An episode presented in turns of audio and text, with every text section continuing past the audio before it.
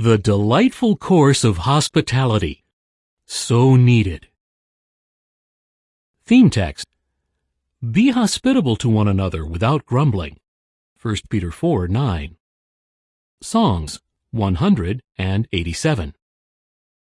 How do you feel about the need for hospitality within the congregation? Opportunities we have to extend hospitality. Overcoming barriers to extending hospitality. Paragraph 1. Question. What conditions did first century Christians face? Sometime between the years 62 and 64 CE, the Apostle Peter wrote to the temporary residents scattered about in Pontus, Galatia, Cappadocia, Asia, and Bithynia. 1 Peter 1 1. These culturally diverse congregations in Asia Minor needed encouragement and guidance. They were suffering opposition and were subjected to abusive speech. They faced fiery trials, and they lived at a critical time. The end of all things has drawn close, wrote Peter.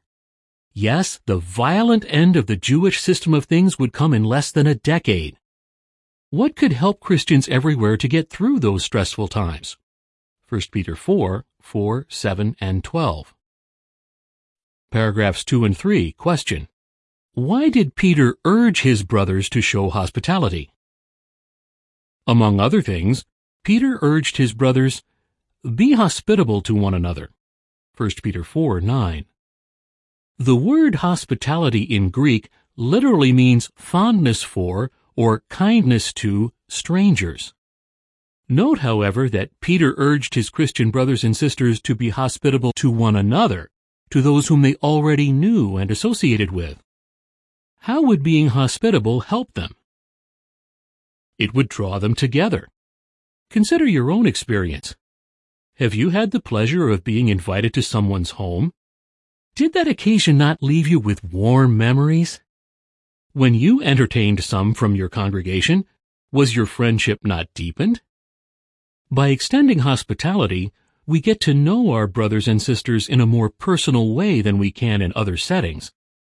Christians in Peter's day needed to draw ever closer as conditions grew worse. The same is true for Christians in these last days. Paragraph 4. Question. What questions will we consider in this article? What opportunities do we have for extending hospitality to one another? How can we overcome barriers that may hinder us from being hospitable? What can help us be good guests? Opportunities to show hospitality. Paragraph 5. Question. How can we be hospitable at our Christian meetings? At meetings, we welcome all who attend our Christian meetings as fellow guests at a spiritual meal. Jehovah and his organization are our hosts. When new ones attend, we become co-hosts, as it were. Why not take the initiative to welcome these new ones, no matter how they may be dressed or groomed? If a visitor is not already being cared for, could you invite him to sit with you?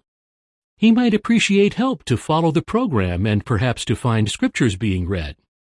This would be a fine way to follow the course of hospitality. Romans 12:13. Paragraph 6. Question. Who should be among the primary guests in our homes? For refreshments or a meal. In Bible times, hospitality normally included inviting someone to one's home for a meal. An invitation to share food was an invitation to friendship and peace. Who should be among our primary guests? Those who are a regular part of our lives, the brothers and sisters in our congregation. When hard times come, will we not depend on one another? We need loyal friendships and peace with all of them. Interestingly, in 2011, the governing body changed the time of the Watchtower study for the United States Bethel family from 6.45 p.m. to 6.15 p.m. Why? The announcement stated that more will likely be inclined to show and accept hospitality with fellow Bethelites when the meeting ends earlier. Other branch offices followed suit. This arrangement has drawn Bethel families closer than ever. Paragraphs 7 and 8. Question. How can we provide hospitality to visiting representatives of Jehovah's organization? Visits of public speakers from other congregations, as well as visits of circuit overseers, and at times, representatives from the local branch office, provide opportunities for us to extend hospitality. 3 John verses 5 through 8 read, Beloved one, you show your faithfulness in what you do for the brothers, even though they are strangers to you. They have given a witness about your love before the congregation. Please send them on their way in a manner worthy of God. For it was in behalf of his name that they went out, not taking anything from the people of the nations. So we are under obligation to show hospitality to such ones, so that we may become fellow workers in the truth. Providing refreshments or a meal is one fine way of doing this. Could you assist? A sister in the United States remembers, Over the years, my husband and I have had the opportunity to provide hospitality in our home for many speakers and their wives. Every experience has been a delight, fun, and most of all, spiritually edifying. We have never regretted it. Paragraphs 9 and 10, question A. Who may need long-term hospitality? Question B. Can even those who have modest dwellings assist? Illustrate. Long-term guests. In ancient times, hospitality often included providing lodging for trustworthy visitors. In our day, too, such a need arises. Circuit overseers often need lodging when they visit the congregations. Students at theocratic schools may need places to stay, as may construction volunteers. Natural disasters may leave some families homeless and in need of lodging until relief efforts can restore their dwellings. We should not assume that only those who have very comfortable homes are in a position to help. They may already have done so many times. Could you share in offering accommodations even if your circumstances are modest? A brother in South Korea fondly remembers that he provided accommodations for students attending theocratic schools. He writes, I hesitated initially because we were newly married and living in a small house but having students stay with us was truly a joyous experience. As newlyweds, we were able to see how happy a couple can be when they serve Jehovah and pursue spiritual goals together. Paragraph 11. Question. Why may those who are new to your congregation need hospitality? New to the congregation. Individuals and families may move to your area. Some may come to serve where the need is greater. Pioneers may be sent to assist in your congregation. All of them are initially out of their element to some extent. In a new community, new congregation, perhaps even a new language or culture. Inviting them for refreshments, a meal, or an outing will help them to make new friends and adjust to their changed circumstances. Paragraph 12. Question. What experience shows that hospitality need not be elaborate? Hospitality need not be elaborate. Luke 10:41 and 42 reads, In answer the Lord said to her, Martha, Martha, you are anxious and disturbed about many things. A few things, though, are needed, or just one. For her part, Mary chose the good portion, and it will not be taken away from her.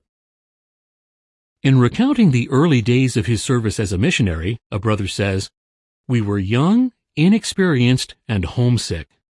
One evening my wife was particularly homesick, and my efforts to help were not working. Then, about 7.30 p.m., we heard a knock on the door. There stood a Bible student who brought us three oranges. She had come to welcome the new missionaries. We invited her in and gave her a glass of water. Then we made tea and hot chocolate. We didn't know Swahili yet, and she didn't know English. But that incident began our greatest delight in forging friendships with the local brothers. Overcoming barriers to hospitality. Paragraph 13, question. What benefits come from being hospitable? Have you held back from offering hospitality? If so, you may have missed out on opportunities for delightful company and for forming lasting friendships. Hospitality is one of the finest antidotes to loneliness. But you may wonder, why would anyone hold back? There could be a number of reasons. Paragraph 14, question. What might we do if having little time and energy limits our accepting or extending hospitality? Time and energy. Jehovah's servants are very busy and often have multiple commitments. Some may feel that they simply do not have the time or energy to show hospitality. If that is your situation, it may be that you need to examine your current schedule of activities. Could you make some adjustments so that you will have time and energy to accept or offer hospitality? The scriptures urge Christians to extend hospitality. It is not wrong to make time for this. Actually, it is the right thing to do. You may, of course, need to be willing to limit some optional activities. Paragraph 15, question. What anxieties about extending hospitality might some have? Your feelings about yourself. Have you ever wanted to be hospitable but felt inadequate? Some are shy and fear that conversation would lag or that guests might not feel entertained. Others have limited income and believe that they could never offer what other members of the congregation could. Remember, of prime importance about a home is not that it is fancy, but that it is orderly, clean, and inviting. Paragraphs 16 and 17 question. What may alleviate worries about having guests? If you feel anxious about having guests, you are not alone. An elder in Britain admits there can be a measure of nervousness in preparing for guests. But as with anything in relation to serving Jehovah, the benefits and satisfaction that result far outweigh any anxiety. I have enjoyed simply sitting down with guests over coffee and talking. Remember that showing personal interest in guests is always helpful. Nearly everyone enjoys sharing his experiences in life. Social occasions may be the only times others ask to hear about our experiences. Another elder writes, Having friends from the congregation to my home helps me to understand them better and gives me time to get to know them, especially how they came into the truth. Loving interest can make any occasion a delight. A pioneer sister who hosted students attending various theocratic schools admitted, Initially I was concerned because my accommodations are very modest and I have second-hand furniture. The wife of one of the instructors really put me at ease.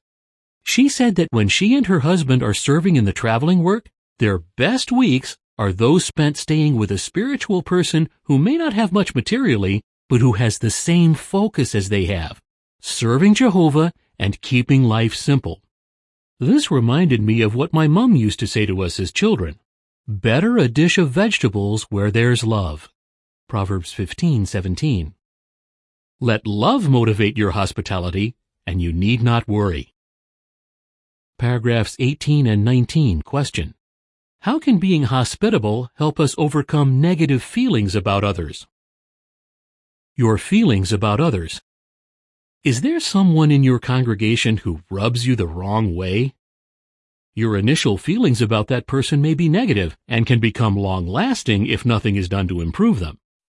Personality differences may neutralize your good intentions to extend hospitality. Or someone may have hurt you in the past and you find it hard to forget. To improve relationships, even with enemies, the Bible recommends hospitality.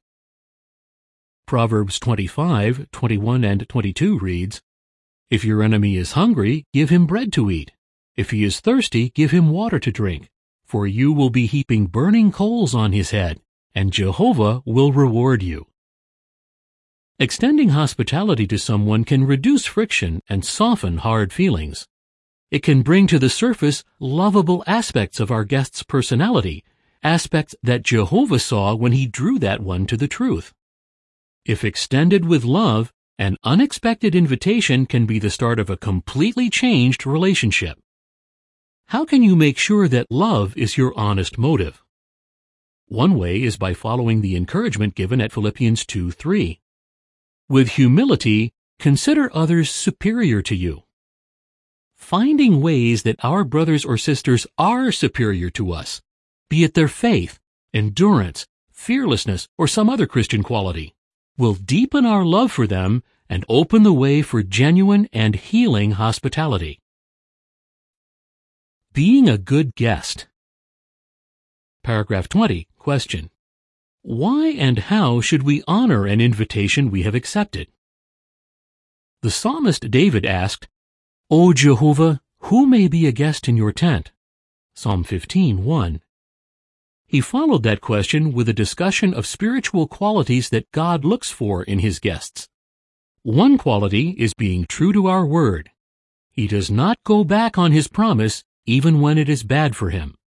Psalm 15:4. If we accept an invitation, we should not cancel frivolously. Our host may well have made preparations, and all his effort may be for nothing if we cancel. Some have at times canceled a previous invitation in order to accept a seemingly better one. Would that be loving and respectful? Rather, we should accept hospitality with genuine appreciation for whatever our hosts have to offer.